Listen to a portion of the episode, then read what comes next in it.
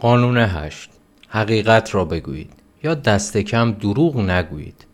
حقیقت در وضعیتی نامعلوم. من در دانشگاه مگل در مونتریال رشته روانشناسی بالینی خواندم.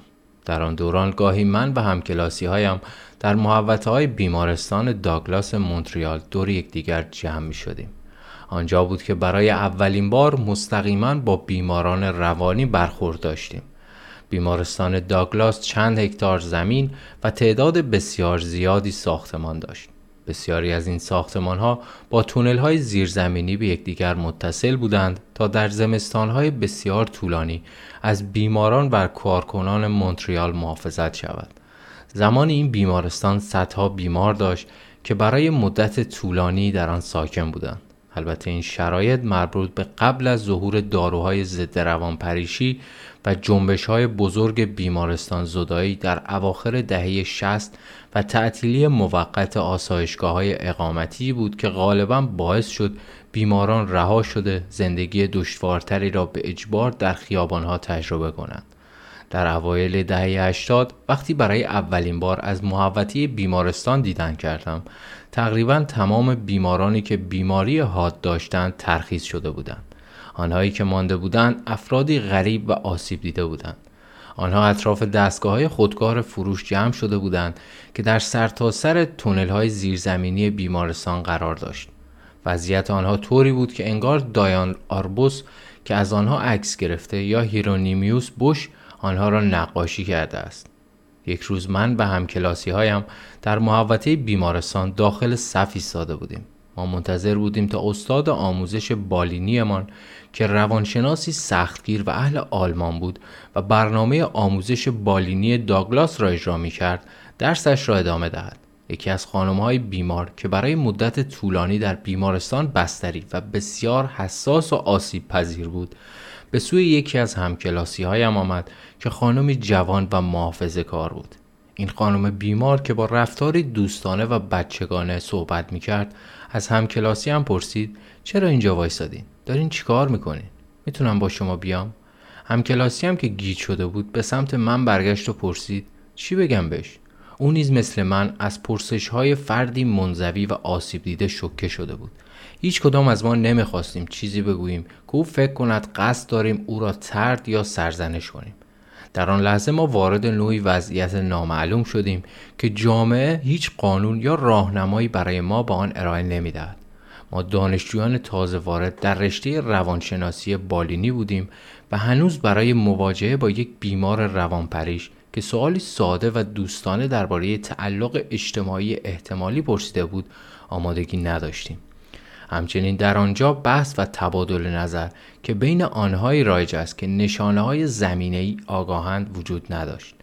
در رابطه با چنین موقعیتی که خارج از مرزهای معمول تعامل اجتماعی بود دقیقا چه قوانینی وجود داشت؟ دقیقا چه گزینه های پیش روی ما بود؟ خیلی سریع یک حساب سرانگشتی کردم و فقط به دو گزینه رسیدم. یا باید داستانی سرهم می کردم تا آبروی همه حفظ شود یا اینکه حقیقت را می گفتم پاسخهایی مانند گروه ما فقط هشت نفر جا دارد یا همین الان داشتیم بیمارستان را ترک می کردیم در دسته اول جا می گیرند هیچ یک از این پاسخها ظاهرا احساسات بیمار را جریه دار نمی کردن و اشاره به تفاوت جایگاه ما و آن بیمار نمی شد. اما هیچ کدام از این دو جواب واقعا درست نبود. بنابراین آنها را بیان نکردم. با سادگی و سراحت تمام به بیمار گفتم که ما دانشجویان تازه واردیم و قرار از روانشناس شویم و به همین دلیل نمی‌تواند به ما بپیوندد.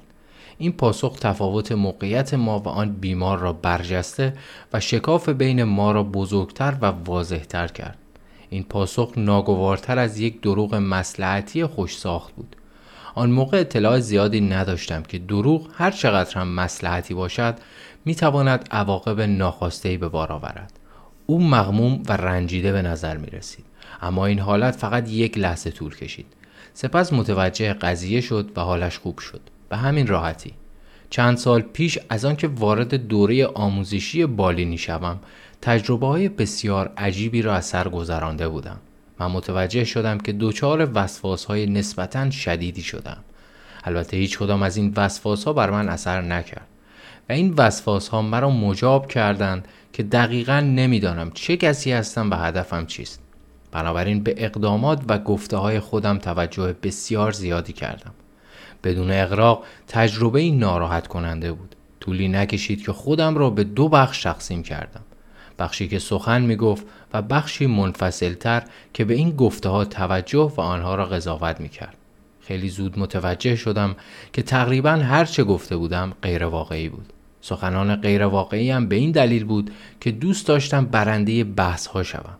موقعیتی به دست آورم، افراد را تحت تاثیر قرار دهم و به خواسته هایم برسم. من از زبان استفاده می کردم تا دنیا را با آنچه تبدیل کنم که فکر می کردم ضروری است. اما من جعلی بودم. وقتی که متوجه این قضیه شدم تمرین کردم تنها چیزهایی را بگویم که ندای درونیم با آنها مخالفتی نمی کرد. من تمرین راستگویی یا دست کم دروغ نگفتن را شروع کردم. خیلی زود متوجه شدم در مواقعی که نمی‌دانستم باید چه کار کنم چنین مهارتی بسیار کارآمد است. وقتی که نمی‌دانید چه کار کنید باید چه کار کنید حقیقت را بگویید خلاصه این کاری بود که در اولین حضورم در بیمارستان داگلاس انجام دادم مدتی بعد مراجعه کننده ای داشتم که شکاک و خطرناک بود کار با افراد شکاک دشوار است. آنها اعتقاد دارند که نیروهای توطعه آمیز و مرموز به طور پنهانی و شرورانه قصد حمله به آنها را دارند. افراد شکاک بیش از حد هوشیار و متمرکزند. آنها طوری به سرنخهای غیر کلامی توجه می کنند که نمونه آن هرگز در تعاملات معمولی انسان بروز نمی کند. تفسیرهای آنها اشتباه است. همان بدگمانی. اما همیشه در تشخیص محرک های چندگانه از جمله قضاوت و فریبکاری توانایی شگفتانگیزی دارند اگر می‌خواهید شخص شکاکی حرف دلش را با شما در میان بگذارد باید با دقت به حرفایش گوش کنید و حقیقت را بگویید. با دقت به این مراجعه کننده شکاک گوش دادم و صادقانه با او صحبت کردم. او هر از گاهی در مورد تخیلات خونالودش درباره انتقام از افراد با سلاخی کردن آنها صحبت می کرد. مواظب نحوه واکنشم بودم. وقتی صحبت می کرد به افکار و تصاویری توجه می کردم که در ذهنم ظهور می کردند و مشاهداتم را به او می گفتم. سعی نمی کردم افکار یا اعمالش یا مال خودم را کنترل یا هدایت کنم فقط سعی می کردم به واضح ترین شکل ممکن به اون نشان دهم چطور کاری که او انجام می دهد دست کم روی یک نفر یعنی من مستقیما تأثیر می گذارد. توجه دقیق و پاسخهای سریح من اصلا بدین معنا نبود که در آن جلسه تمام مدت راحت بودم و با حرفایش موافقم. زمانی که در اغلب موارد مرا میترساند یا کلام یا رفتارش به بیراهه می‌رفت و به مشکل جدی برمیخورد به او تذکر می‌دادم به حال او با من حرف زد چون به او گوش می‌کردم و با صداقت پاسخ می‌دادم. هرچند پاسخهایم دلگرم کننده نبودند. علا رغم یا دقیق تر بگویم به خاطر مخالفتهایم به من اعتماد داشت. او شکاک بود نه احمق. می‌دانست که رفتارش از نظر اجتماعی درست نیست. می‌دانست که انسانهای منطقی به تخیلات دیوانوار او با ترس واکنششان می‌دهند. او به من اعتماد داشت و با من صحبت می‌کرد زیرا واکنش من این گونه بود. اگر این اعتماد وجود نداشت اصلا نمی‌شد او را درک کرد. مشکل او عموما از کاغذبازی های اداری در جایی مثل بانک شروع شد.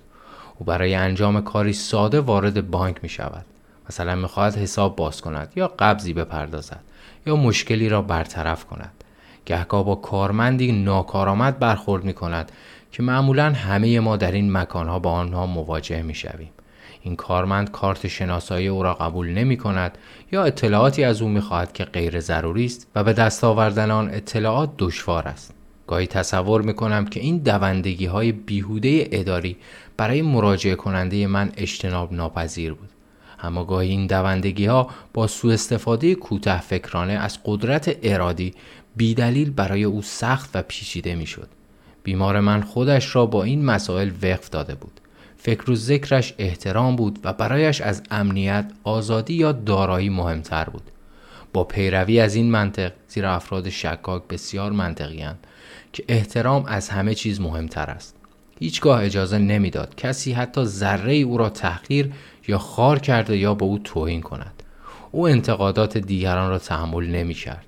به خاطر رفتار خشک و انعطاف ناپذیرش پیشتر چندین بار مشمول دستور من شده بود البته دستور من برای کسی خوب است که دیگر در آینده نیازی به صدور این دستور نداشته باشد. نه مثل مراجعه کننده من که مرتب برایش دستور من صادر می کنند اما باز هم رفتارش عوض نمی شود و هیچ فایده ای ندارد. مراجعه کننده من در چنین موقعیت هایی معمولا به کارمند مربوطه می گفت بلایی سرت بیاورم که مرغان آسمان به حالت گریه کنند. مواقعی که با مانع تراشی های اداری مواجه می شوم منم خیلی دوست داشتم چنین جمله ای را به زبان بیاورم. اما معمولا بهتر است که بیخیال این چیزها بشویم. ولی مراجعه کننده من حرفهایش را واقعا جدی می گفت و گاهی واقعا می‌رفت و بلایی سر طرف می آورد که مرغان آسمان به حالش گریه می کردن. او مانند شخصیت منفی فیلم جایی برای پیرمردها نیست بود. مانند کسی که در مکان و زمان نادرستی با او دیدار می کنید. اگر حتی ناخواسته سر به سرش بگذارید دنبالتان راه میافتد. شما را جای گیر می آورد و برایتان تعریف می کند که چه بلایی سرش آوردید و شما را زهر ترک خواهد کرد. او کسی بود که نباید بهش دروغ بگویید. من حقیقت را به او گفتم و همین راستگویی او را آرام کرد. صاحب خانه من در همان دوران صاحب خانه به نام دنیس داشتم که رئیس یک گروه موتورسواری محلی بود. من به همسرم تمی با صاحب خانه من همسایه بودیم. ما در مجتمع آپارتمانی کوچکی زندگی می کردیم که متعلق به والدین دنیس بود. همسر دنیس از اختلال شخصیت مرزی رنج می برد و جای آسیب هایی که به خودش وارد کرده بود روی بدنش معلوم بود. همان روزهایی که آنجا زندگی می کردیم بالاخره خودش را کشت. دنیس یک کانادایی فرانسوی تبار و مردی نیرومند و قوی هیکل با ریش خاکستری بود او برکار تازه کار و مستعدی بود مقداری هم استعداد هنری داشت و با لامپهای نئون سفارشی تابلوهای چوبی مورق درست می کرد و از این طریق نیز امرار معاش می کرد. پس از آزادی از زندان میکوشید از الکل دوری کند و مست نکند. با این حال تقریبا هر چند ماه چند روزی غیبش می‌زد و دنبال ایش و نوش می‌رفت. او از آن مردهایی بود که ظرفیت خارق‌العاده‌ای برای نوشیدن الکل داشت. او می توانست در یک مجلس عیاشی دو روزه پنجاه یا شست بطری آبجو بنوشد و در تمام مدت سرپا بماند. شاید باورش سخت باشد اما حقیقت دارد. در همان زمان مشغول تحقیق درباره اعتیاد به الکل در خانواده ها بودم. اعضای خانواده های مورد مطالعه هم خیلی عادی برایم تعریف می کردند که پدرشان روزانه دست کم دو لیتر نوشیدنی الکلی مصرف می کند و به این کار عادت دارد. این پدران که سرپرست خانواده ها بودند از دوشنبه تا جمعه هر شب یک بطری مشروب می خریدند. ولی شنبه دو بطری می خریدند تا روز یک شنبه که مشروب فروشی ها در خماری نمانند. دنیس یک سگ کوچولو داشت. برخی اوقات که دنیس طبق معمول مشغول ایش و نوش بیوقفه خود بود من و تمی ساعت چهار صبح صدای دنیس و سگش را از حیات پشتی میشنیدیم که هر دو دیوانوار به سمت ماه زوزه میکشیدند دنیس گهگاه در چنین موقعیت هایی تمام پسندازش را صرف خرید الکل می کرد. سپس یک راست به خانه ما آمد. شب زنگ در آپارتمانمان را می‌زد و دم در میستاد و تون بدنش را به چپ و راست خم می کرد. عجیب بود که آن موقع راست قامت و هوشیار بود. او توستر، ماکروفر یا تابلو به دست همانجا دم در میستاد. قصدش این بود که آنها را به من بفروشد تا بتواند باز هم الکل بخرد. تعدادی از این وسایل را خریدم و وانمود کردم که نیتم خیر است. دست آخر تمی که دنیس را دوست داشت مرا قانع کرد که دیگر نباید از او وسایل بخرم چون این کار من تمی را عصبانی کرده بود و از دنیس هم ناراحت شده بود.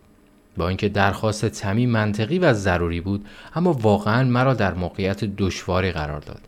شما به رئیس سابق موتورسواران خلافکار که اکنون به شدت مست و مستعد خشونت است و ساعت دو نیمه شب با آن لحجه تکه تکه انگلیسیش دم در خانه تان ایستاده و می‌خواهد ماکروفرش را به شما بفروشد چه می‌گویید این سوال سختتر از آن سوالاتی است که آن سلاخ شکاک مراجعه کنندم که توهمات انتقاب جویانه خونینی داشت.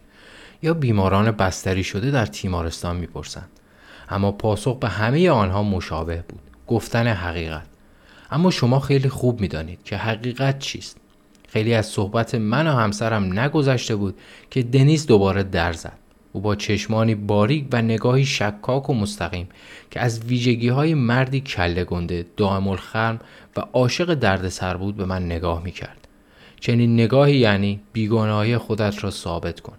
دنیس همانطور که خودش را آرام به سمت عقب و جلو حرکت می‌داد معدبانه پرسید که آیا به خرید توسترش علاقه دارم یا نه از اعماق روحم خودم را از انگیزه های سلطگری نخستین و برتری اخلاقی رها کردم تا جایی که می توانستم مستقیم و دقیق گفتم که نه نیازی به این توستر ندارم هیچ ترفند و حیله‌ای به کار نبردم.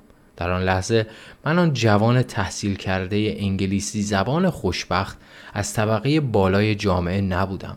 آن هم یک موتورسوار قدیمی اهل کبک با سطح الکل بالا در خونش نبود. در واقع ما دو مرد با اراده قوی بودیم که قصد داشتیم در این چالش مشترک به یکدیگر کمک کنیم تا کار درست را انجام دهیم. من گفتم که او به من گفته بود که قرار است الکل را ترک کند. گفتم اگر باز هم به او پول بدهم به نفعش نیست. به او گفتم وقتی به شدت مست است و دیر وقت به خانه ما می آید تا وسایلش را به من بفروشد تمی که دنیس به او احترام می‌گذارد عصبانی می شود تقریبا پانزده ثانیه ساکت ماند و خیلی جدی به من خیره شد. این زمان خیلی طولانی بود. می‌دانم که در چهره من به دنبال نشانه های کوچک از ریشخند فریب توطعه یا تعریف از خود بود. اما با دقت به این موضوع فکر کرده بودم و فقط چیزهایی را گفتم که واقعا منظورم بود. همانطور که از مردابی خطرناک میگذشتم و با احتیاط از مسیر کم و بیش سنگلاخی زیر آن عبور می کردم واژگانم را با دقت کامل انتخاب کرده بودم. دنیس روی برگرداند و رفت. علاوه بر این با اینکه سطح الکل خونش بسیار بالا بود اما گفتگوی ما در خاطرش باقی ماند. او دیگر سعی نکرد چیزی به من بفروشد. رابطه ما که تقریبا خوب بود علا رغم شکاف فرهنگی عمیقمان بسیار مستحکمتر شد انتخاب ساده ترین راه یا راستگویی صرفا دو انتخاب متفاوت نیستند بلکه آنها دو مسیر متفاوت در زندگی هند. آنها روش های کاملا متفاوت زیستنند دستکاری دنیا شما می توانید با استفاده از واژه ها دنیا را دستکاری کنید تا آنچه را که می خواهید به دست آورید. این دستکاری یعنی با سیاست عمل کنید. یعنی کلک بزنید. بازاریاب ها، فروشنده ها و تبلیغ کننده های بیوجدان، هنرمندان مخزنی، آرمانگراها و جامعه ستیزانش صاحب شعار همگی متخصص این نوع دستکاری هستند. دستکاری صحبتی است که مردم سعی می کنند با آن دیگران را تحت تاثیر قرار دهند و آنها را تحت کنترل بگیرند. دستکاری یعنی دانشجویان به جای اینکه ایده های خود را در مقاله هایشان توضیح دهند و تشریح کنند صرفا طوری می نویسند که استادشان راضی شود و با آنها نمره قبولی بدهد. دستکاری یعنی کسی که با ریاکاری دل دیگران را به دست می آورد تا از آنها چیزی بخواهد. دستکاری یعنی فریبکاری شعار پردازی و تبلیغات. با در پیش گرفتن این سبک زندگی با تمایلی بیمارگونه متصرف خواهید شد و با هیلگری طوری صحبت و عمل می کنید که با منطق خودتان شاید آن هدف محقق شود. نمونه های رایج چنین اهداف حساب شده ای شامل این موارد است. باورهای عقیدتی هم را تحمیل کنم. ثابت کنم که حق با من است یا بود. نشان دهم که من شایستم. به تدریج خودم را به سوی رأس سلسله مراتب حرکت دهم. از پذیرش مسئولیت فرار کنم یا مشابه آن با اقدامات دیگران برای خودم اعتبار کسب کنم. ترفیع بگیرم. توجه زیادی را به خودم جلب کنم. مطمئن شوم همه مرا دوست دارند. به دنبال کسب مزایای از خود گذشتگی باشم. بدبینیم را توجیه کنم. دیدگاه ضد اجتماعیم را منطقی جلوه دهم. تعارضات آنی را کاهش دهم. سادگیم را حفظ کنم. از آسیب پذیریم استفاده کنم. همیشه خودم را فردی پرهیزکار نشاندم و این مورد آخر که خیلی شرورانه است مطمئن شوم رفتار بد کودک دوست نداشتنی هم همیشه تقصیر خودش است نه من. آلفرد آدلر روانشناس کمتر شناخته شده اتریشی و هموطن زیگموند فروید این نمونه ها را دروغ زندگی نامید. کسی که با این دروغ ها زندگی می کند سعی دارد واقعیت را با ادراک، افکار و اقدامات خود دستکاری کند تا به نتیجه دلخواه و از پیش تعیین شده برسد. زندگی به این سبک آگاهانه یا ناآگاهانه بر دو فرضیه استوار است. نخست دانش فعلی برای تعریف آنچه قطعا برای آینده خیر است کفایت می کند دوم اگر واقعیت را به حال خود رها کنیم غیرقابل تحمل خواهد شد. اولین فرضیه از نظر فلسفی قابل توجیه نیست. رسیدن به چیزی که اکنون هدف گرفته اید شاید بیارزش باشد. همانطور که کاری که اکنون انجام می دهید شاید اشتباه باشد. فرضیه دوم بدتر است. به شرطی می توان آن را معتبر دانست که واقعیت ذاتا غیر قابل تحمل باشد و در عین حال بتوان آن را با موفقیت دستکاری و تحریف کرد. چنین صحبت و طرز فکری نیازمند غرور و اطمینانی است که جان میلتون شاعر انگلیسی آن را از خصیصه های شیطان می داند. بلند مرتبه ترین فرشته خداوند که کاملا گمراه شد. قوه اقلانیت به طور خطرناکی به سمت غرور گرایش دارد. هرچه باید بدانم می‌دانم. غرور عاشق آن پیامدها و نتایجی می شود که خودش ایجاد می کند و در تلاش است تا آنها را قطعی جلوه دهد. کسانی را دیدم که ابتدا آرمانهایشان را تعیین می کنند و در تلاش برای واقعی کردن آرمانهایشان زندگی را پر از گرفتاری می کنند. برای نمونه دانشجوی چپگرا و موضع ضد اقتدارگرایی و مد روزی اتخاذ می کند و 20 سال بعدی عمرش را با سرخوردگی صرف مبارزه با دشمن خیالیش می کند. یک جوان 18 ساله خودسرانه تصمیم می گیرد که در 52 سالگی بازنشست شود. او سه دهه کار می کند تا به روز بازنشستگی برسد. اما نمی‌فهمد که او این تصمیم را زمانی گرفته که هنوز تقریبا بچه بوده است. او در نوجوانی درباره 52 سالگیش چه می‌دانست؟ حتی اکنون پس از این همه سال ایدهی بسیار نامشخص و مبهم از کار پساعدن دارد. او نمی‌خواهد متوجه شود. اگر آن هدف اولیه اشتباه باشد زندگیش چه معنایی خواهد داشت؟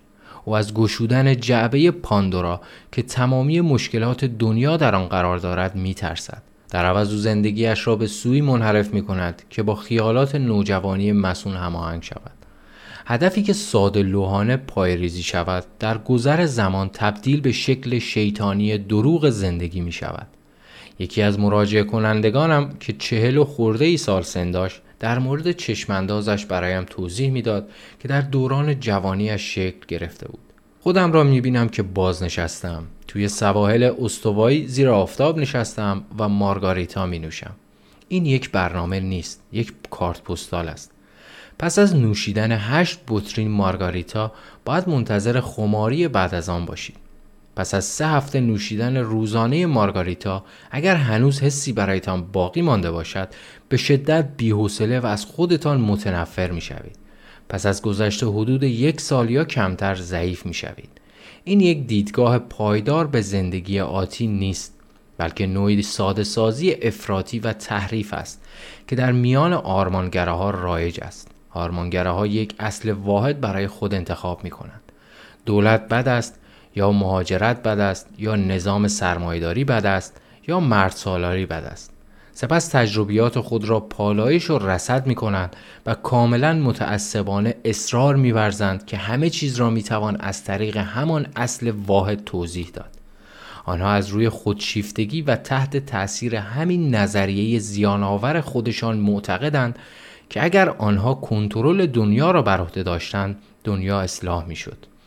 دروغ زندگی مشکل اساسی دیگری نیز دارد مخصوصا اگر بر اجتناب بنا شده باشد.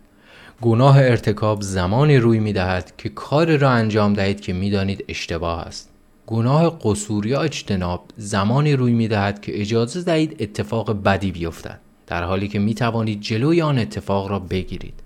معمولا گناه ارتکاب را بزرگتر از گناه قصور یا اجتناب قلمداد می کنند البته خیلی مطمئن نیستم. فردی را تصور کنید که تاکید دارد همه چیز در زندگیش رو به راه است. و از مشاجره اجتناب می کند لبخند می زند و آنچه از وی خواستند انجام می دهد او جایگاه مناسبی پیدا می کند و در آن مخفی می شود او مسئولان را زیر سوال نمی برد ایده های خودش را مطرح نمی کند و هنگامی که با وی بدرفتاری می کنند شکایتی نمی کند مثل یک ماهی که در مرکز دسته ماهی ها مخفی می شود سعی می کند از چشم مردم دور باشد. اما راز ناآرامی قلبش را می جود. او هنوز رنج می کشد زیرا زندگی رنج است. او تنها منزوی و ناراضی است. فرمانبرداری و خودسازگاریش معنای زندگی را از وی گرفته است. او به یک برده و یک ابزار جهت سوء استفاده دیگران تبدیل شده است. به آنچه می‌خواهد یا نیاز دارد نمی‌رسد. زیرا برای رسیدن به آنها باید نظرات شخصیش را رک و راست بیان کند. بنابراین هستی او چیز ارزشمندی ندارد تا مشکلات زندگی را برطرف کند. این قضایا او را بیمار می کند اگر شرکتی که در آن مشغول خدمت هستید متزلزل شود و تعدیل نیرو کند احتمالا در درجه اول آن فتنگران مزاحم را از شرکت بیرون کند. اما قربانی بعدی آن شخص نامرئی است کسی که پنهان شده است سرزنده نیست سرزندگی نیازمند مشارکت اولیه است همچنین پنهان شدن باعث نمی شود که فرد همنوا و پیرو رسوم از بیماری، جنون، مرگ و مالیات نجات یابد. به علاوه پنهان شدن از دیگران یعنی سرکوب و مخفی کردن توانایی های تحقق نیافته خودتان. مشکل همین است. اگر خودتان را به دیگران نشان ندهید نمی توانید خودتان را به خودتان نشان دهید. البته منظور تنهایی نیست که شما آن کسی هستید که سرکوب می کنید. هرچند این معنی نیز برداشت می شود. بلکه منظور این است که بیشتر آنچه می توانستید باشید هیچگاه ضرورتا بروز نمی کند. این یک حقیقت زیست شناختی و مفهومی است. وقتی جسورانه کاوش کنید و داوطلبانه با ناشناخته ها مواجه شوید می توانید به جمعآوری اطلاعات مشغول شوید و خود جدیدتان را از طریق همان اطلاعات بسازید این یک اصل مفهومی است از طرف دیگر محققان اخیرا کشف کردند که وقتی موجود زنده ای در موقعیت جدیدی قرار بگیرد یا خودش را در آن موقعیت قرار دهد ژنهای جدیدی در سیستم عصبی مرکزی خودشان را فعال می کنند. این ژنها پروتئین های جدیدی را رمزگذاری می کنند که بلوک های سازنده ساختارهای جدید در مغز هستند. این بدین معناست که از لحاظ فیزیکی قسمت های زیادی از بدن شما همچنان در حال تولدند و این قسمت ها در حالت سکون پدیدار نمی شوند. باید چیزی بگویید، جایی بروید و کارهایی انجام دهید تا این قسمت ها فعال شوند. در غیر این صورت شما ناقص میمانید و زندگی برای افراد ناقص بسیار دشوار است. اگر به رئیس، همسر یا مادرتان در مواقع لزوم نبگویید به شخصی تبدیل خواهید شد که می تواند در موقع لزوم نبگوید. اما اگر در مواقعی که لازم نیست بله بگویید به فردی تبدیل خواهید شد که فقط می تواند بله بگوید. حتی در شرایطی که کاملا مشخص است که باید نبگویید. اگر از خودتان بپرسید که چطور آدم های کاملا معمولی و موجه کارهای وحشتناکی انجام می دهند که نگهبانان زندان های شوروی انجام می دادند آنگاه متوجه می شوید که چرا باید در برخی شرایط نه و در برخی دیگر بله بگویید. در مواقعی که حتما باید نگفته می‌شد هیچ کس نبود که توانایی نگفتن را داشته باشد. اگر به خودتان خیانت کنید اگر خلاف واقع حرف بزنید اگر دروغ سرهم کنید شخصیت خودتان را تضعیف می کنید اگر شخصیت ضعیفی داشته باشید مواقعی که شرایط مشقت باری برایتان پیش می آید که ناگزیر پیش خواهد آمد نابود خواهید شد. شما مخفی می شوید اما جایی برای پنهان شدن باقی نمانده است. آنگاه متوجه می شوید که مشغول انجام کارهای وحشتناکی هستید. فقط بدبینانه ترین و معیوز کننده ترین فلسفه است که تاکید دارد واقعیت با فریبکاری بهبود می یابد. چنین فلسفه وجود و یکی شدن را قضاوت می کند و این دو را معیوب می پندارد. همچنین حقیقت را ناکارآمد و انسان صادق را فریب خورده می داند. این فلسفه است که فساد همگیر را به دنیا تقدیم و آن را توجیه می کند.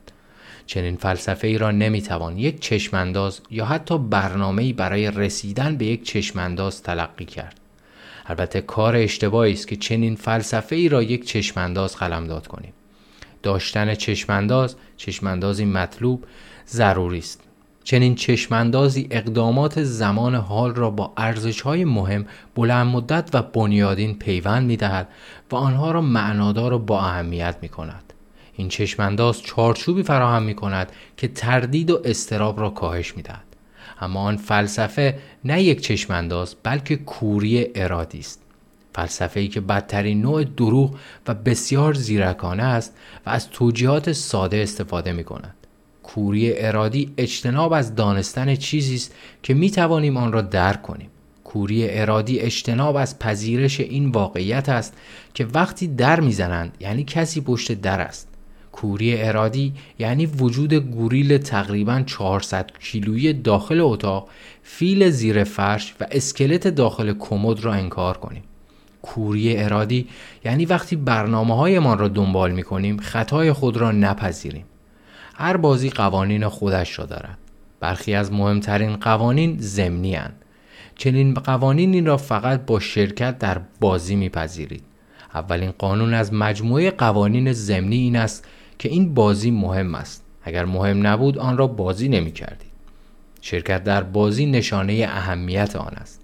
قانون دوم می‌گوید که اگر حرکات حین بازی به شما کمک کنند پیروز شوید آن حرکات ارزشمندند اگر حرکتی کنید که باعث پیروزی شما نشود پس طبیعتا حرکت بدی است باید کاری متفاوت را امتحان کنید قدیمی ها به شوخی گفتند دیوانگی یعنی یک کار مشابه را بارها و بارها تکرار کنید و هر بار منتظر نتایج متفاوتی باشید. اگر خوششانس باشید و شکست بخورید و راه جدیدی را امتحان کنید پیشرفت خواهید کرد. اگر نتیجه نداد دوباره راه متفاوتی را امتحان کنید. یک تغییر جزئی برای رسیدن به شرایط مساعد کافی است. بنابراین عاقلانه است که با تغییرات کوچک شروع کنیم و ببینیم آیا نتیجه می‌دهند یا نه. اما گاهی کل سلسله مراتب ارزش معیوب است و ساختار آن باید سرتاسر سر تخریب شود. کل بازی باید عوض شود. این یک انقلاب است که بینظمی و وحشت در پی دارد. این چیزی نیست که با ملایمت درگیر آن شویم. هرچند گاهی این درگیری لازم است. برای تصحیح خطا باید قربانی کنیم و خطای بزرگ نیازمند قربانی بزرگ است. پذیرفتن حقیقت یعنی قربانی کردن. و اگر مدتی طولانی است که حقیقت را انکار می‌کنید شما یک قربانی بسیار بزرگ بدهکارید. آتش سوزی جنگل شاخه‌های خشکیده را میسوزاند و عناصر محبوس شده را به خاک باز میگرداند. اما گاهی آتش به دست انسان خاموش می شود ولی باز هم به مرور زمان چوبهای خوش روی همدیگر جمع می شوند دیر یا زود آتشی دیگر روشن می شود و آنقدر می سوزاند که همه چیز نابود شود حتی خاکی که جنگل روی آن می روید آن ذهن مغرور و منطقی که از خودش بسیار مطمئن است و شیفته زیرکی خیش است به راحتی خطا را نادیده می‌گیرد و آن را مخفی می کند. از لحاظ ادبی فیلسوفان هستیگرا یا اگزیستانیسیال که نخستین آنها سورن کیکارد بود این حالت وجود را غیر اصیل قلمداد می کنند. شخص غیر اصیل به روش هایی درک و عمل می کند که تجربه خودش نشان داده آنها اشتباهند. او با ندای درونیش حرف نمی‌زند. آیا آنچه می‌خواهم اتفاق افتاد؟ نه. پس هدف و روش های من اشتباه بودند. هنوز خیلی چیزها را باید یاد بگیرم. این صدای فرد اصیل است. آیا آنچه می‌خواهم اتفاق افتاد؟ نه. پس دنیا ناعادلانه است. مردم حسودند و آنقدر احمقند که نمی‌فهمند. همهش تقصیر دیگران است. این صدای فرد غیر اصیل است. بعید هم نیست که در ادامه بگوید باید جلوی این مردم را بگیریم. یا اونها را باید گوشمالی داد. یا اونها را باید نابود کرد. هر وقت از درونتان ندایی وحشیانه شنیدید که غیر قابل درک بود چنین ایده های خودشان را بروز دادند. هیچ یک از این موارد تقصیر زمیر ناخداگاه یا فرایند واپسرانی نیست. وقتی کسی دروغ می‌گوید خودش این را می‌داند. ممکن است چشمانش را روی عواقب کارهایش ببندد. او شاید نتواند گذشته خود را تجزیه و تحلیل کند و به طور شفاف درباره آن صحبت کند و این باعث شود که نفهمد. حتی شاید فراموش کند که دروغ گفته است و از این حقیقت بیخبر باشد. اما او همان موقع در حین ارتکاب خطاها و حذف مسئولیتها آگاه بود. در آن زمان او می‌دانست که دارد چه کار می کند به علاوه گناهان فرد غیر اصیل وضعیت او را وخیمتر و خرابتر می کند رئیس یا مدیری که تشنه قدرت است در محل کارتان قانون جدیدی وضع می کند این قانون غیر ضروری، زیان آور و آزاردهنده است و بخشی از لذت و معنای کارتان را از بین می‌برد. اما به خودتان می‌گویید ایرادی ندارد، ارزش ندارد به خاطرش اعتراض کنم. این اتفاق دوباره رخ می‌دهد. شما از قبل خودتان را آماده کرده اید تا این گونه اتفاقات را بپذیرید. چون اولین باری که چنین اتفاقی افتاد واکنشی نشان ندادید. اما این بار شجاعت شما اندکی کمتر شده است. رقیبتان یا همان رئیس یا مدیر محل کارتان که هیچ کس با او مخالفتی نمی کند اندکی قویتر و ای که در آن مشغول به کارید اندکی فاسدتر شده است. فرایند رکود اداری و ظلم در حال پیشرفت است و شما نیز با تظاهر به خوب بودن همه چیز در این فرایند سهیمید.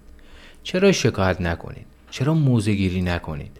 اگر این کارها را انجام دهید شاید دیگرانی که از صحبت کردن میترسند از شما طرفداری کنند. در غیر این صورت شاید زمان تحول فرا رسیده است.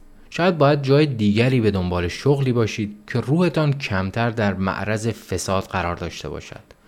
چه فایده ای برای انسان دارد اگر تمام دنیا را به دست آورد اما روحش را از دست بدهد؟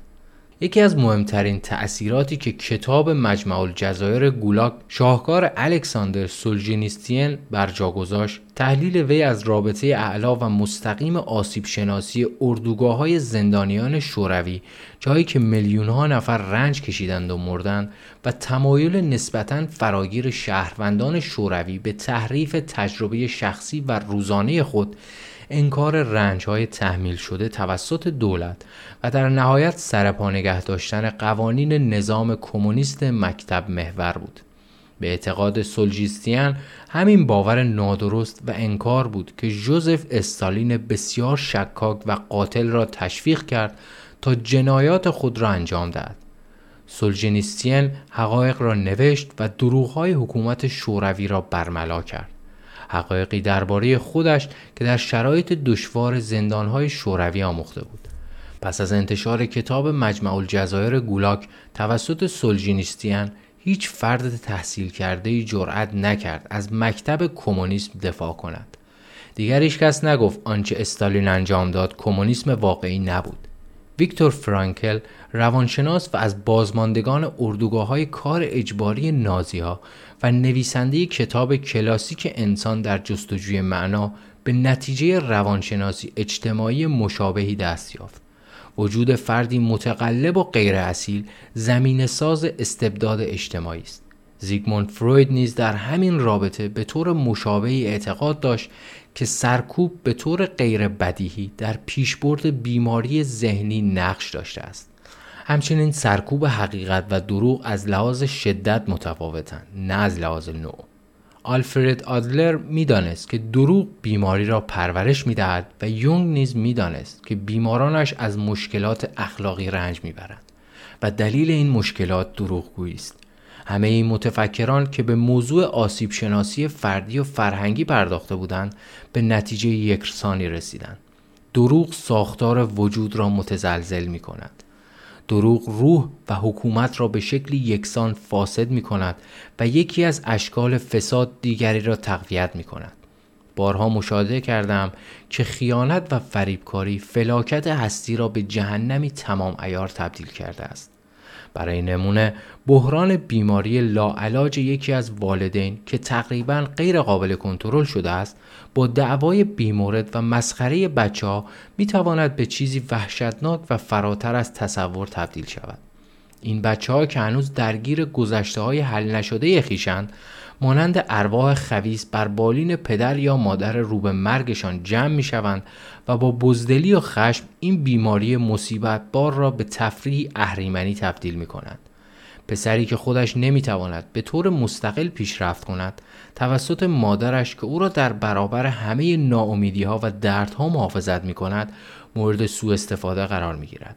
او هرگز مادرش را ترک نمی کند و مادرش هیچ وقت تنها نیست. این نقشه شرورانه است. مادر از پسر محافظت می کند و در مقابل پسر مادر را ترک نمی کند. که علائم آسیبزای آن به تدریج بروز می کند. مادر و پسر هر دو از این نقشه زیرکانه آگاهند اما به روی خودشان نمی آورند.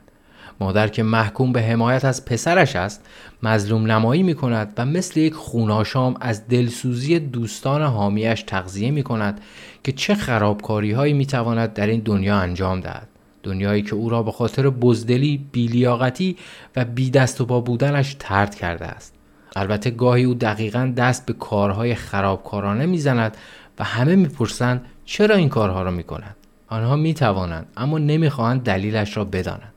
حتی زندگی های خوب هم قطعا دچار بیماری و ناتوانی و فاجعه غیرقابل کنترل می شوند که باعث آسیب و ویرانی آنها می شود. افسردگی، اختلال دو قطبی و اسکیزوفرنی همگی مانند سرطان درگیر عوامل زیست شناسی هند که فراتر از کنترل ذاتی شخص است. مشکلات که ذات زندگی هند ما را تضعیف می کنند و از پا در می آورند. ما را از مرزهای خودمان دور می کنند و از آسیب پذیرترین نقطه ما را در هم می شکنند. حتی بهترین سبک زندگی هم نمی تواند دفاعی مطلق در برابر آسیب پذیری ایجاد کند. اما افرادی که در بقایای خانواده فروپاشیده خود با یکدیگر جنگ و دعوا دارند در مقایسه با خانواده‌ای که با اعتماد و صمیمیت متقابل نیرومند شدند کمتر می‌تواند خودش را بازسازی کند هر گونه نقطه ضعف طبیعی یا چالش هستیگرایانه هر چقدر هم کوچک باشد با فریبکاری شخصی، خانوادگی یا فرهنگی می تواند به بحرانی جدی تبدیل شود. شاید تلاش روح صادق انسان برای برپایی بهش روی زمین بارها به شکست منجر شود. اما شاید بتواند رنج هستی را به میزانی قابل تحمل کاهش دهد. تراژدی وجود پیامد محدودیت ها و آسیب پذیری ماست و ماهیت تجربه انسانی را مشخص می کند. شاید این بهایی است که برای وجود می پردازیم.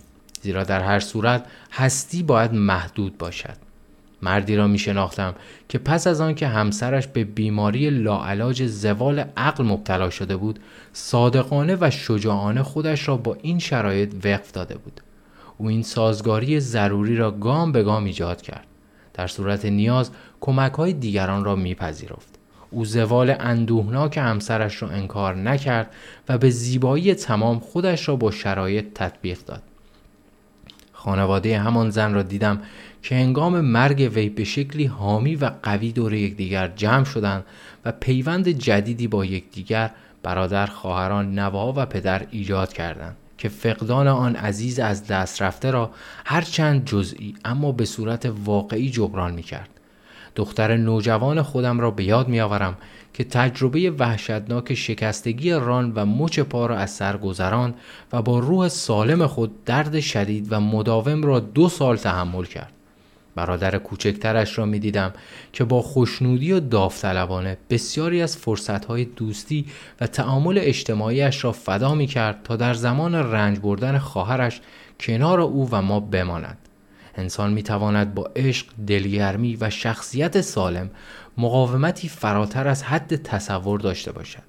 اما آنچه نمی‌توان تحمل کرد ویرانی مطلق است که تراژدی و فریبکاری رقم می‌زند ظرفیت ذهن اقلانی برای فریبکاری، دستکاری، توطعه، حقبازی، تحریف، تحقیر، گمراهسازی، خیانت، زبانبازی، انکار، قفلت، توجیه، انحراف، اقراق و ابهام آنقدر بیپایان و شگفتانگیز است که تفکر ما قبل علم که قرنها روی شفافسازی ماهیت مجاهدت اخلاقی تمرکز داشت آن را کاملا شیطانی میپنداشت. این موضوع به خاطر فرایند اقلانیت نیست چون این فرایند می تواند موجب شفافیت و پیشرفت شود بلکه به این دلیل است که اقلانیت می تواند در معرض بدترین وسوسه قرار گیرد مطلق پنداشتن آنچه اکنون می داند. به منظور شفاف سازی این قضیه دوباره به سراغ شاعر بزرگ جان میلتون می رویم. در طول هزاران سال تاریخ دنیای غرب هسته مرکزی مذهب خود را درون تصوری رؤیاگونه از ماهیت شرارت پنهان ساخت. این تصور یک بازیگر اصلی یک شخصیت خسمانه داشت که کاملا به فساد وجود اختصاص داشت. میلتون دست به کار شد تا ماهیت این رؤیای جمعی را سازماندهی مجسم و ترسیم کند و در قالب شخصیت شیطان یا لوسیفر همان نورآورنده به آن زندگی بخشد. او درباره وسوسه اصلی لوسیفر و پیامدهای فوری آن می نویسد. او میپنداشت که چنانچه خداوند با او مخالفت کند با او برابری می کند پس با هدفی جاه طلبانه علیه عرش و سلطنت خداوند جنگی کفرآمیز و نبردی متکبرانه با تلاشی بیهوده در آسمان برپا کرد خداوند قادر مطلق او را با سر شعله ورش از آسمان اسیری با فلاکتی سهمگین و سوزان به قعر نابودی افکند تا در آنجا در زنجیرهای ناشکستنی در آتش کیفر بماند. میلتون با نگاهی منطقی لوسیفر را شگفتانگیزترین فرشته ای می‌دانست که خداوند او را از هیچ آفریده بود. این موضوع را می‌توان از لحاظ روانشناختی تفسیر کرد. عقل زنده است. در درون همه ما زندگی می کند مسنتر از همه ماست. آن را بیشتر از یک شخصیت می دانند نه یک قوه ذهنی اهداف وسوسه ها و ضعف های خودش را دارد بالاتر از همه پرواز می کند و نسبت به دیگران افق وسیعتری را می بیند. اما عقل عاشق خودش و از آن بدتر عاشق دستاوردهایش می شود. عقل این دستاوردها را که آنها را مطلق میپندارند تقویت و پرستش می کند. بنابراین لوسیفر روح دیکتاتوری است. او از بهش به جهنم فرو افتاد. زیرا چنین بلندایی و چنین شورشی علیه بالاترین و غیرقابل درکترین یعنی خداوند ناگزیر به جهنم ختم می شود.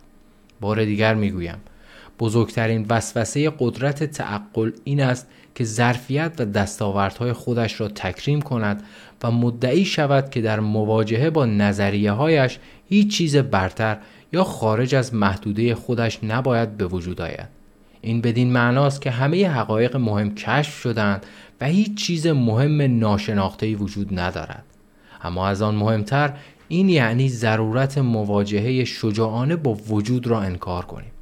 چه چیزی قرار است شما را نجات دهد؟ دیکتاتورها طبیعتا می‌گویند باید به آنچه می‌دانید ایمان داشته باشید اما این چیزی نیست که شما را نجات می‌دهد آنچه شما را نجات می‌دهد تمایل به آموختن از چیزهایی است که نمی‌دانید این همان ایمان به احتمال تغییر انسان است این همان ایمان به قربانی کردن خود فعلیتان برای خود آیندهتان است دیکتاتورها ضرورت بر عهده گرفتن مسئولیت کامل وجود توسط فرد را انکار می کنند. این انکار به معنای شورش علیه خداوند بلند مرتبه است. منظور دیکتاتورها این است. هر آنچه باید کشف شود کشف شده است. همه چیز دقیقا طبق برنامه آشکار خواهد شد. زمانی که نظام ایدئال پذیرفته شود همه مشکلات برای همیشه برطرف خواهند شد. آن شعر فوقالعاده میلتون یک پیشگویی بود اقلانیت که از دل خاکسترهای مسیحیت سر برآورد خطر بزرگ نظامهای دیکتاتوری نیز با آن همراه شد کمونیسم مخصوصا برای کارگران مظلوم که زینفهای فرضی این نظام بودند چندان جذاب نبود اما برای روشنفکران جذاب بود. آنهایی که به نیروی اقلانیتشان فخر فروشی می کردند و اطمینان داشتند که همیشه حق با آنهاست. ولی آرمان شهر موعود هیچگاه پدیدار نشد. در عوض بشریت وارد دوزخی شد که استالین در روسیه ماو در چین و پلپوت در کامبوج به راه انداختند و شهروندان آن کشورها را ملزم کردند تا به تجزیه خودشان خیانت کنند.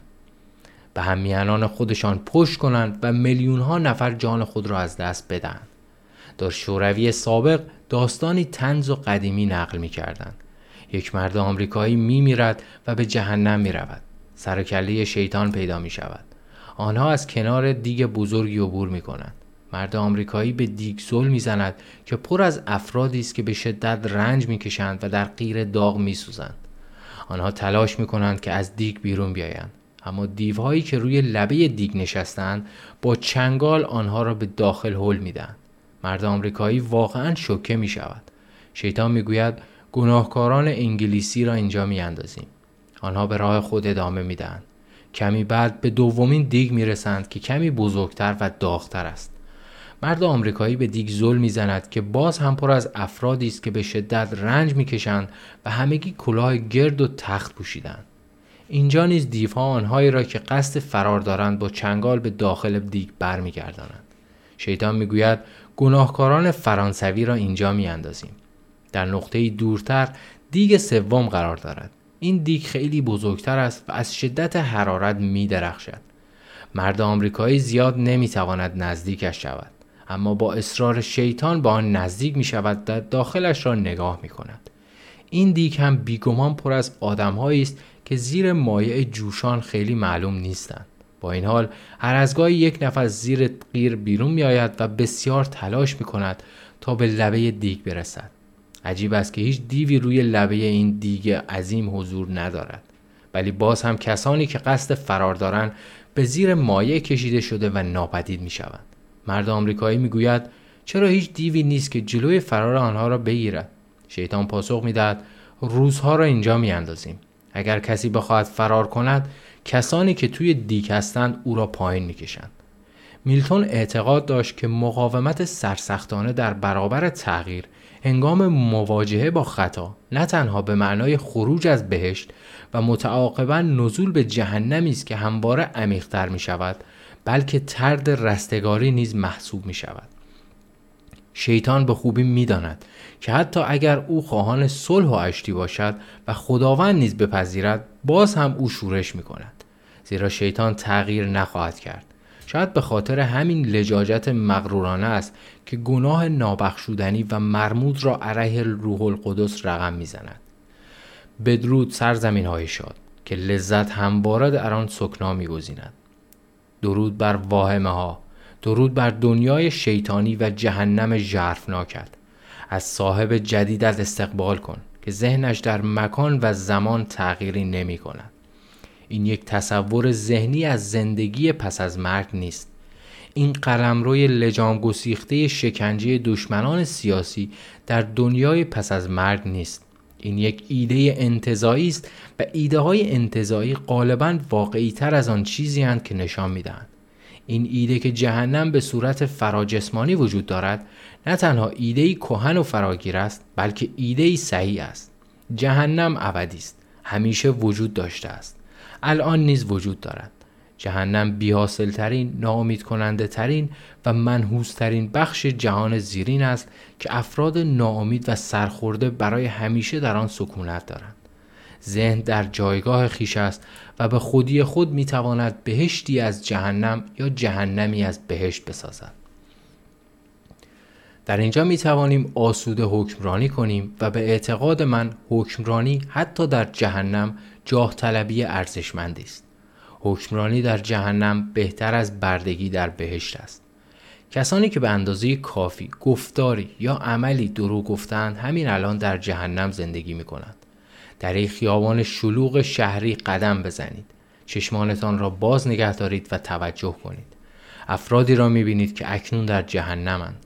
آنها همان کسانی هستند که به طور غریزی از آنها دوری می کنید. آنها کسانی هستند که اگر مستقیم به آنها زل بزنید فورا خشمگین می شوند. اگرچه گاهی اوقات با شرمندگی رویشان را برمیگردانند. زمانی با یک ولگرد دائم الخمر و به شدت آسیب دیده برخورد کردم که دقیقا همین کار را در حضور دختر جوانم انجام داد. او بیش از هر چیزی می‌خواست که از دیدن وضعیت تنزل یافته خود اجتناب کند که مسلما در چشمان دخترم انعکاس یافته بود. فریبکاری مردم را فراتر از آستانه تحملشان تیره وقت می کند. فریبکاری روح انسان را آکنده از خشم و انتقام جویی می کند. فریبکاری رنج وحشتناک بشر را به وجود می آورد. اردوگاه های مرگ نازی ها اتاقک های شکنجه و نسل کشی استالین و ماو که حیولای وحشتناکتر از استالین بود فریبکاری صدها میلیون انسان را در قرن بیستم کشت. فریبکاری تمدن را تقریبا به انحراف کشاند. فریبکاری در دنیای امروز نیز ما را به عمیقترین شکل ممکن تهدید می کند حقیقت آن طرف دیگر قضیه. چه می شود اگر تصمیم بگیریم دیگر دروغ نگوییم. این کار چه معنایی دارد؟ روی هم رفته ما محدود به دانش خودمان هستیم. باید در زمان حال تصمیم بگیریم. هرچند هیچگاه نمی‌توان بهترین معناها و اهداف را با قطعیت درک کرد. یک هدف یا یک جاه طلبی ساختار لازم را برای اقدام فراهم می کند هدف باعث ایجاد مقصد نقطه متضاد زمان حال و چارچوبی می شود که در آن همه چیز قابل ارزیابی است. هدف پیشرفت را تعریف می کند و چنین پیشرفتی را هیجان انگیز می کند هدف استراب را کاهش می دهد زیرا بدون هدف همه چیز با اهمیت یا بی اهمیت می شود و در هر دو صورت فرد دچار استراب می شود بنابراین باید فکر کنیم برنامه بریزیم محدود سازی کنیم و استدلال کنیم تا بتوانیم در هر شرایطی زندگی کنیم. آنگاه چگونه آینده را ترسیم کنیم و مسیر خود را بسازیم؟ بدون اینکه فریب وسوسه های قطعیت دیکتاتوری را بخوریم. با مقداری اتکاب سنت می توانیم اهدافمان را پایریزی کنیم. منطقی است کارهایی را انجام دهیم که دیگران همیشه انجام دادند مگر آنکه دلیل خاصی برای انجام ندادنشان داشته باشیم. منطقی است که تحصیل کنیم کار کنیم عاشق شویم و تشکیل خانواده دهیم. به همین ترتیب است که فرهنگ خودش را حفظ می کند اما باید هدفتان را هر چقدر هم سنتی باشد با چشمان باز نشانه بگیرید. شما یک مسیر دارید اما شاید اشتباه باشد. برنامه دارید اما شاید خراب باشد. شاید جهل شما یا بدتر فساد پنهانتان شما را از مسیر منحرف کرده است. بنابراین باید با چیزهایی آشنا شوید که نمی‌دانید نه با چیزهایی که می‌دانید. باید طوری هوشیار بمانید که اگر مشغول انجام کاری اشتباه بودید مچ خودتان را بگیرید. قبل از آنکه عیوب برادرتان را به او گوشزد کنید باید اول عیوب خودتان را ببینید و اصلاح کنید. با این شرط روح خودتان را تقویت می کنید تا بتواند بار هستی را تحمل کند و نیروی تازه‌ای به وضعیت خود می بخشید. مصریان باستان این موضوع را هزاران سال پیش تشخیص دادند هرچند که دانش آنها در حالتی نمایشی تجسم یافته بود. آنها اوزیریوس را می پرستیدند که بنیانگذار استوره حکومت و خدای سنت بود اما اوزیریوس در برابر سرنگونی و تبعید به جهان زیرین که ست برادر شرور و فریبکارش باعث آن شد آسیب پذیر بود مصری ها در این داستان این حقیقت را بیان کردند که سازمان های اجتماعی با گذر زمان غیر قابل تغییر و دچار کوری ارادی می شوند. اوزیریس شخصیت حقیقی برادرش را نمی‌دید هرچند توان این کار را داشت سد منتظر میماند و در فرصتی مناسب حمله می کند. او اوزیریس را تکه تکه و بقایای الهی او را در سرتاسر سر قلم رو پراکنده می کند. او روح برادرش را به جهان زیرین میفرستد. او کاری می کند که اوزیریس نتواند به راحتی خود را بازیابی کند. خوشبختانه پادشاه بزرگ مجبور نبود که به تنهایی با ست مواجه شود. مصری ها هوروس پسر اوزیریس را نیز می پرستیدند. هوروس سری به شکل شاهین داشت. شاهین نماد تیزبین ترین موجود عالم است و تک‌چشم همچنان معروف در نقش و نگارهای هیروگلیف مصری است. در فصل هفت به این مورد اشاره کردیم. اوزیریس نماد سنت، کهولت و کوری ارادی است اما پسرش هوروس می توانست ببیند. هوروس خدای حواس جمعی بود.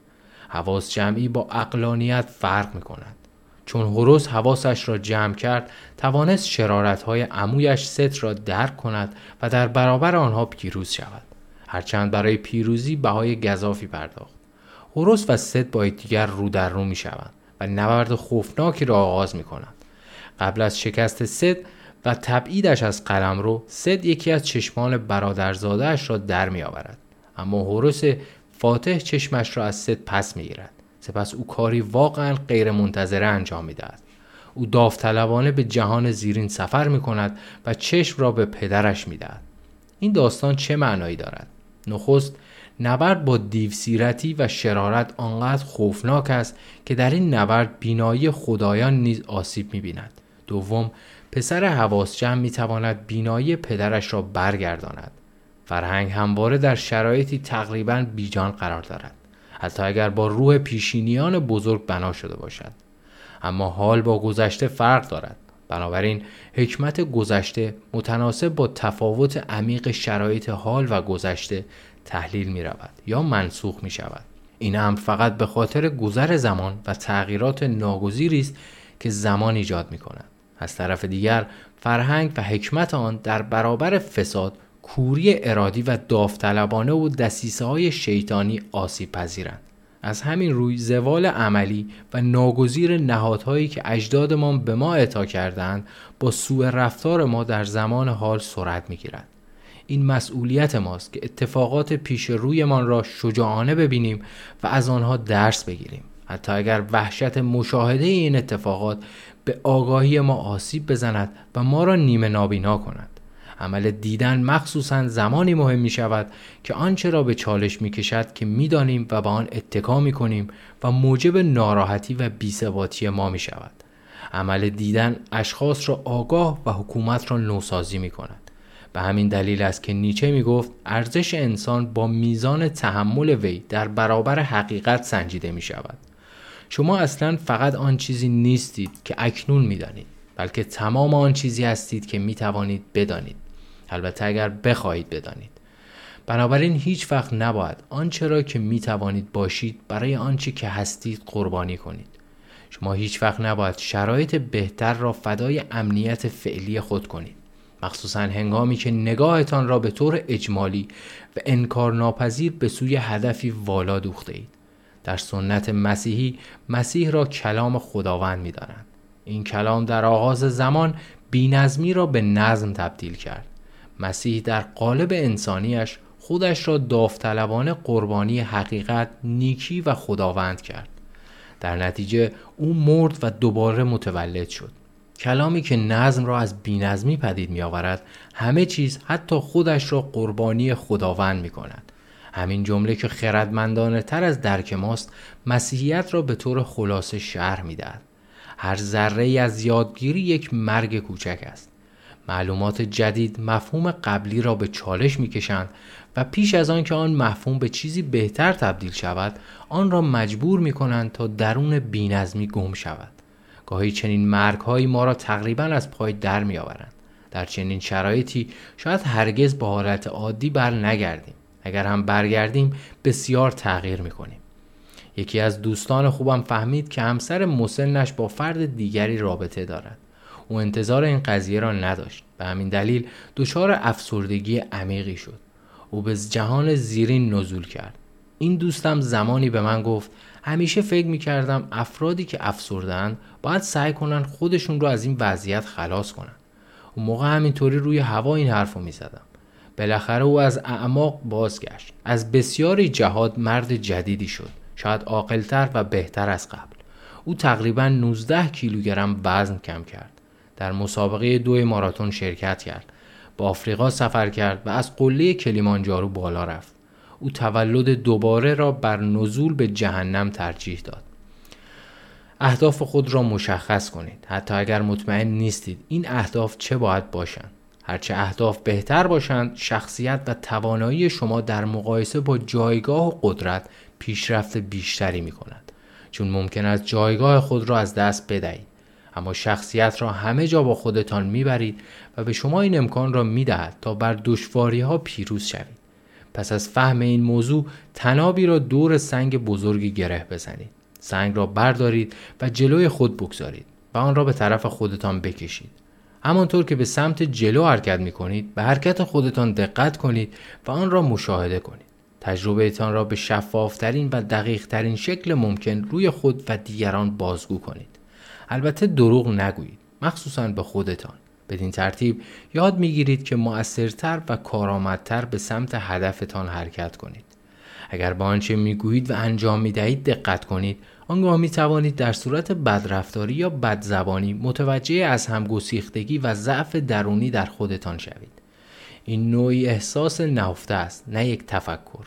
برای نمونه خود من وقتی اعمال و حرفهایم بیملاحظه باشد به جای حس استحکام و قدرت دچار حس سقوط و از همگسیختگی درونی می شوم. انگار در مرکز شبکه عصبی پشت معده هم قرار می گیرم. که در آنجا گره بزرگی از بافت عصبی وجود دارد. در واقع با همین حس سقوط و از همگسیختگی بود که متوجه دروغ گفتنم می شدم. اغلب زمان زیادی طول می کشید تا دروغ یا فریبکاری خودم را کشف کنم. گاهی طبق خواسته دیگران حرف می زدم و احساساتم را مخفی می کردم. گاهی سعی می کردم جهل خود به موضوع مد نظر را پنهان کنم. گاهی از حرفهای دیگران استفاده می کردم تا مسئولیت فکر کردن را از روی دوش خودم بردارم. اگر هنگام جستجوی چیزی حواس جمع باشید به سوی هدفتان حرکت خواهید کرد و از آن مهمتر اطلاعات لازم برای تغییر هدفتان را به دست می آورید. یک دیکتاتور هرگز این سوال را نمی‌پرسد اگر هدف فعلی من غلط باشد چه می شود؟ در عوض او هدف خود را مطلق می پندارد. آن را از همه جهات خدای خیش در نظر می گیرد. این هدف بالاترین ارزش آن شخص را شکل می دهد. این هدف احساسات و انگیزه های او را ساماندهی و ماهیت افکارش را تعیین می کند.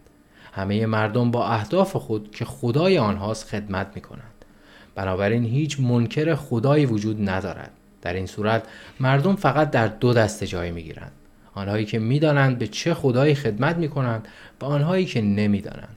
اگر همه چیز را به طور کامل کورکورانه و ارادی وقف دستیابی به یک هدف خاص کنید و به هیچ هدف دیگری فکر نکنید هرگز نخواهید فهمید که اگر هدفی دیگر را دنبال می کردید بهتر از این هدف فعلی به شما و دنیا خدمت می کرد. اگر حقیقت را نگویید از این هدف بهتر مطلع نخواهید شد و آن را قربانی دروغگویی هایتان می کنید. اما اگر حقیقت را بگویید ارزش های شما در حین پیشرفتتان متحول خواهند شد. اگر بتوانید واقعیت را که در مسیر پیشرفتتان نمایان می شود درک کنید آنگاه تفکرات شما درباره آنچه مهم است تغییر خواهد کرد در این صورت گاهی به تدریج و گاهی به طور ناگهانی و بنیادی مسیر خود را تغییر خواهید داد تصور کنید طبق خواسته والدینتان وارد دانشکده مهندسی می شوید. اما خودتان اصلا علاقه به این دانشکده ندارید. پس از مدتی خواهید فهمید که اهداف آنجا با آرزوهای شما متفاوت است و در نتیجه بیانگیزه می شوید و شکست می خورید. می کوشید تا تمرکز کنید و خودتان را سر و سامان دهید. اما نتیجه نمی دهد. روح شما استبداد ارادهتان را نمیپذیرد. به چه شکل دیگری می توان این را گفت؟ چرا از اراده خود پیروی می کنید؟ شاید نمی‌خواهید والدینتان را نامید کنید. هرچند اگر شکست بخورید آنها را کاملا نامید می‌کنید. شاید شجاعت لازم را برای کشمکش و آزادسازی خودتان ندارید. شاید نمی‌خواهید اعتقاد بچگانه خودتان را قربانی کنید و بپذیرید که والدین عقل کل نیستند. شاید همچنان اعتقاد راسخ دارید که کسی هست که شما را بهتر از خودتان می‌شناسد و همه چیز را درباره دنیا می‌داند. با این تفکر می‌خواهید که از شما در برابر تنهایی کاملا هستی گرایانه وجود فردی و مسئولیت مربوط با آن محافظت کنند. تمام این موارد بسیار عادی و قابل درکند. اما شما رنج می‌کشید زیرا اصلا برای مهندس شدن ساخته نشده اید. روزی می‌رسد که دیگر نمی‌توانید تحمل کنید و در نهایت ترک تحصیل می‌کنید. والدینتان را ناامید می‌کنید. یاد می‌گیرید که با این قضیه کنار بیایید. آنگاه فقط با خودتان مشورت می کنید یعنی فقط باید به تصمیمات خودتان تکیه کنید. با موفقیت مدرک دکترا می گیرید بار اشتباهات خود را میپذیرید. تبدیل به خود خودتان می شوید با رد دیدگاه پدر دیدگاه خودتان را می سازید بعدها با افزایش سن والدینتان شما هم آنقدر بزرگ شده اید که اگر آنها به شما نیاز داشتند بتوانید کمکشان کنید. آنها نیز مانند شما پیروز می شوند اما بهای این دو پیروزی آن تعارضی است که به وسیله حقیقت خودتان به وجود آمده بود. در همین راستا مسیح در تاکید نقش حقیقت گفته شده می‌گوید گمان نکنید آمدم که صلح را بر زمین بیاورم. نیامدم تا صلح بیاورم بلکه آمدم شمشیر را بر زمین بیاورم. متا ده سی و چار با زیستن مطابق حقیقتی که خودش را برای شما آشکار می کند باید تعارضاتی را بپذیرید که وجود ایجاد می کند و آنها را مدیریت کنید. اگر چنین کاری انجام دهید با تجربه می شوید و بیش از پیش مسئولیت کارهای کوچک که نباید اهمیتشان را دست کم بگیرید و کارهای بزرگ را خواهید پذیرفت. شما بیش از پیش به اهداف جدیدتر خود نزدیک خواهید شد که عاقلانه تر تدوین شدند و زمانی که خطاهای ناگزیر خود را شناسایی و اصلاح کردید این اهداف را عاقلانه تر تدوین خواهید کرد. با استفاده از حکمت تجربه خود درک شما از آنچه مهم است بسیار مناسب تر خواهد شد. در این صورت از تغییر مسیرهای زیاد رها می شوید و بیش از پیش مستقیما به سوی خیر می روید.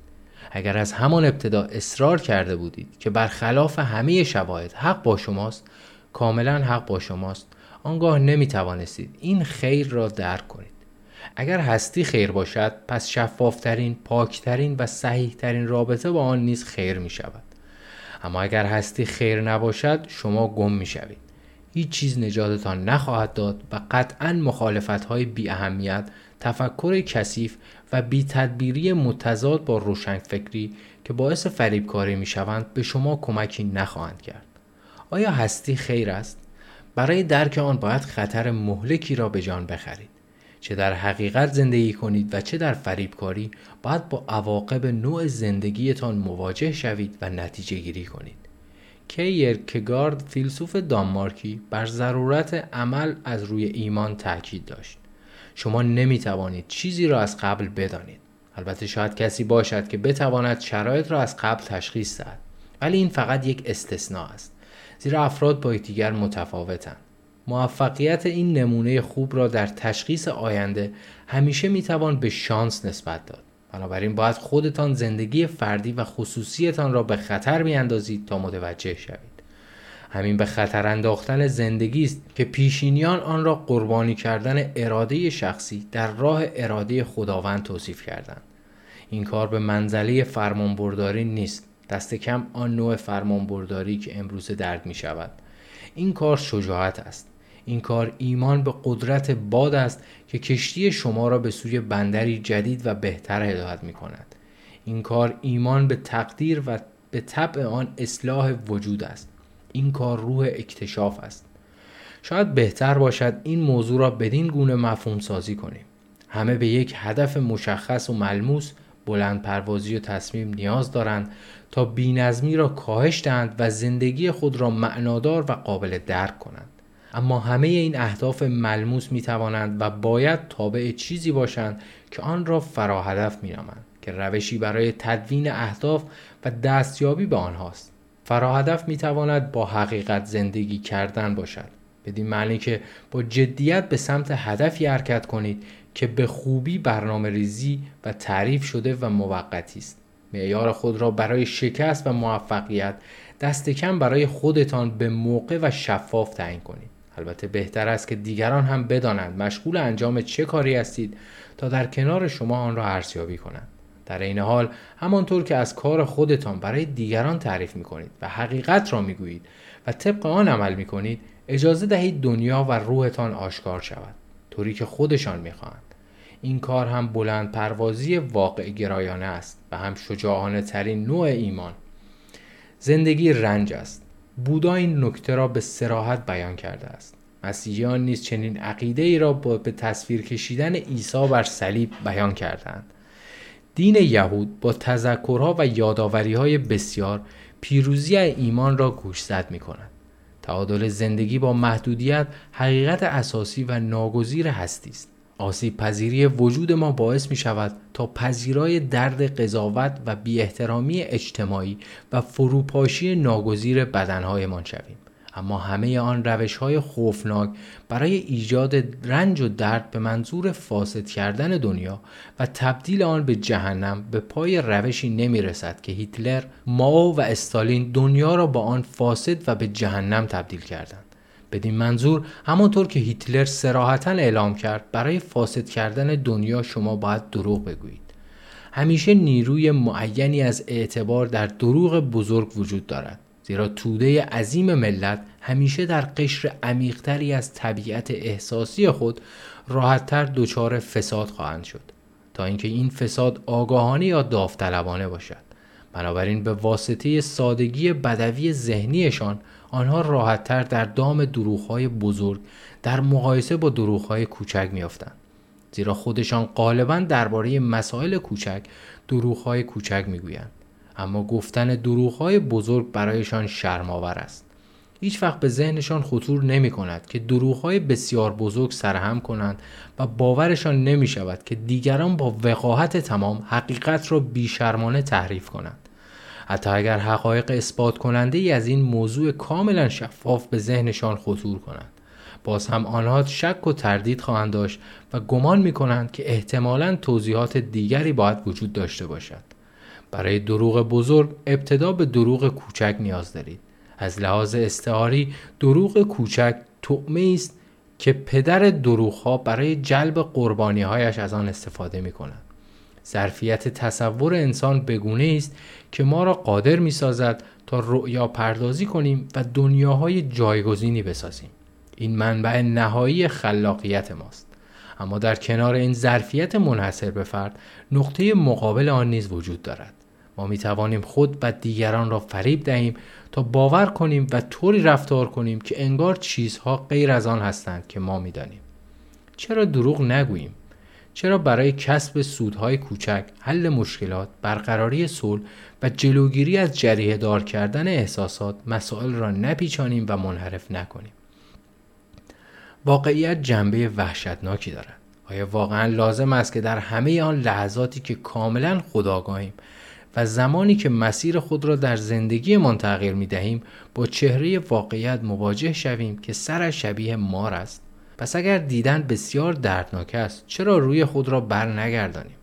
دلیل آن ساده است. اوضاع به هم می ریزد آنچه دیروز نتیجه می‌داد لزوما امروز نتیجه نمی‌دهد. ما بزرگترین تشکیلات و حکومتی و فرهنگی را از پدرانمان به ارث بردیم. اما آنها مردند و نمی توانند با تغییرات روز مقابله کنند. اما زنده ها می توانند ما می توانیم چشمانمان را باز کنیم و هر جا نیاز باشد داشته هایمان را اصلاح کنیم تا همه چیز به خوبی پیش برود. یا می توانیم تظاهر کنیم که همه چیز درست است. اصلاحات لازم را انجام ندهیم و آنگاه که هیچ چیز بر وقف مرادمان نیست سرنوشت خود را لعنت کنیم. اوضاع به هم می ریزد این یکی از بزرگترین اکتشافات بشر است. ما به واسطه بیتدبیری، تعلل و فریبکاری نابودی طبیعی چیزهای بزرگ را تسریع می کنیم. بدون توجه فرهنگ آسیب می بیند و می میرد و شرارت چیره می شود. آنچه در اجرای یک دروغ می بینید اکثر دروغ ها به جای گفته شدن اجرا می شوند. بخش اندکی از ماهیت واقعی آن دروغ است. یک دروغ به همه چیزهای دیگر متصل می شود. تأثیری که این دروغ بر دنیا می‌گذارد شبیه تأثیری است که وجود یک قطره فاضلاب در بزرگترین بطری کریستال شراب از خود به جا می‌گذارد. به عبارت دیگر دروغ زنده و در حال رشد است. وقتی که دروغ ها به اندازه کافی بزرگ شدند همه دنیا ویران می شود اما اگر دقیق تر نگاه کنید بزرگترین دروغ ها از دروغ های کوچک و آنها نیز از دروغ های کوچکتری ساخته می شوند و کوچکترین دروغ ها سرآغاز دروغ بزرگند. دروغ بزرگ صرفا تحریف حقیقت نیست بلکه توطعه بسیار جدی به منظور تسخیر بشر است.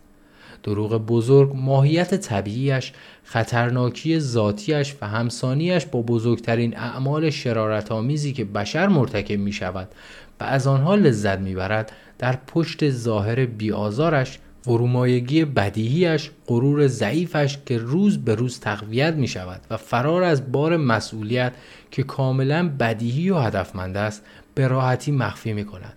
دروغها دنیا را فاسد می کنند. بدتر از این هدف دروغها همین است. ابتدا دروغ کوچکی می‌گویند و سپس برای حمایت از آن دروغهای کوچک دیگری نیز می‌گویند.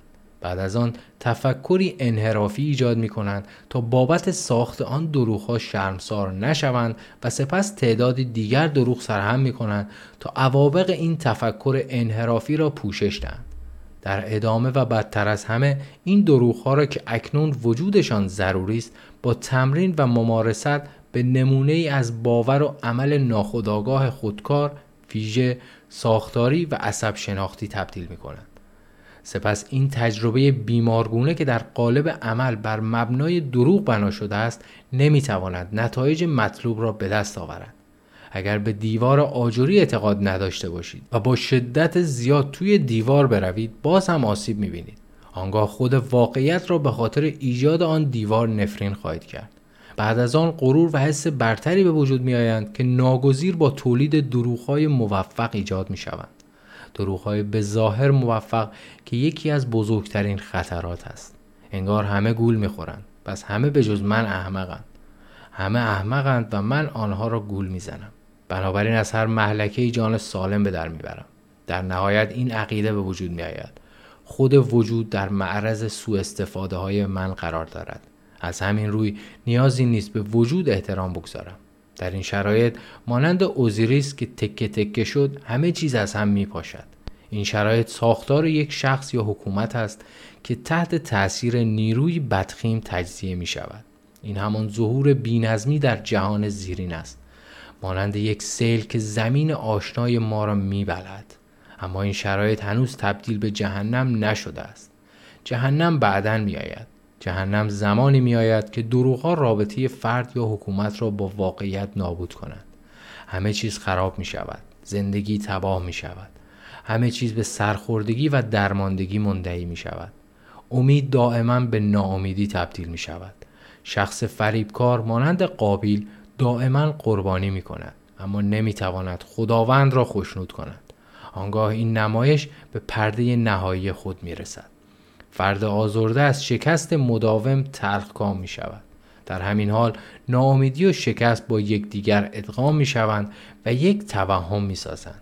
دنیا برای رنج شکست و نابودی من ازمش را جزم کرده است. من باید انتقامم را بگیرم. انتقام ضروری و حق من است. چنین تفکراتی دروازه جهنمند در همین شرایط است که خود جهان زیرین هم که مکانی خوفناک و ناشناخته است به فلاکت تبدیل می شود. بر اساس سنت بزرگ غرب در آغاز زمان کلام خداوند بینظمی را از طریق گفتار به وجود تبدیل کرد. طبق این سنت بدیهی است که مرد و زن به صورت یکسان در تصویر خداوند خلق شدند. ما نیز از طریق گفتار بینظمی را به وجود تبدیل می کنیم. ما پیشامدهای چندگانه آینده را به واقعیتهای گذشته و حال تبدیل می کنیم راستگویی یعنی زیست پذیرترین واقعیت را وارد وجود کنیم حقیقت سازه هایی را می سازد که هزاران سال سر پا باقی می مانند. حقیقت به فقرا غذا و لباس می دهد و ملت ها را ثروتمند و ایمن می کند. حقیقت پیچیدگی مخوف یک انسان را به سادگی کلامش تبدیل می کند. به گونه ای که او می تواند به جای دشمن دوست باشد. حقیقت کاری می کند که گذشته در همان گذشته بماند و از پیشامدهای آینده بهترین بهره را ببریم. حقیقت منبع طبیعی برتر و پایان ناپذیر است. حقیقت نوری در تاریکی است. حقیقت را ببینید. حقیقت را بگویید. حقیقت در ظاهر فریبنده عقایدی پدیدار نخواهد شد که با دیگران به اشتراک گذاشته می شود. زیرا حقیقت نه مجموعه از شعارهاست و نه ایدئولوژی. در واقع حقیقت خصوصی است. حقیقت شما چیزی است که فقط شما می توانید بگویید. چون حقیقت بر پایه شرایط منحصر به فرد زندگی شما بنا شده است. حقیقت شخصی خود را درک کنید و آن را با دقت و ماهرانه به خودتان و دیگران منتقل کنید تا امنیت شما و زندگیتان در زمان حال کاملا تضمین شود و در عین حال در ساختار عقاید فعلی خود جای بگیرید. بدین ترتیب سخاوتمندی آینده و فاصله گرفتن از قطعیت های گذشته تضمین می شود حقیقت دوباره از عمیقترین چشمه های وجود سر برمی آورد وقتی با تراژدی ناگزیر زندگی روبرو می شوید حقیقت روح شما را از افسردگی و مرگ حفظ می کند حقیقت به شما کمک می کند تا از میل هولناک انتقام خواهی از این تراژدی دوری کنید. این میل انتقام خواهی بخشی از گناه وحشتناک وجود است که گریزی از آن نیست و همه موجودات باید آن را با ملایمت تحمل کنند. اگر زندگی شما آن چیزی نیست که می توانست باشد راستگویی را پیشه کنید. اگر سفت و سخت به یک ایدئولوژی چسبیده اید یا در پوچگرایی دست و پا می‌زنید راستگویی را پیشه کنید. اگر احساس می کنید ضعیف و ترد شده اید و درمانده و سردرگم هستید راستگویی را پیشه کنید. در بهشت همه راست می‌گویند. به همین دلیل آنجا بهشت است. حقیقت را بگویید یا دست کم دروغ نگویید.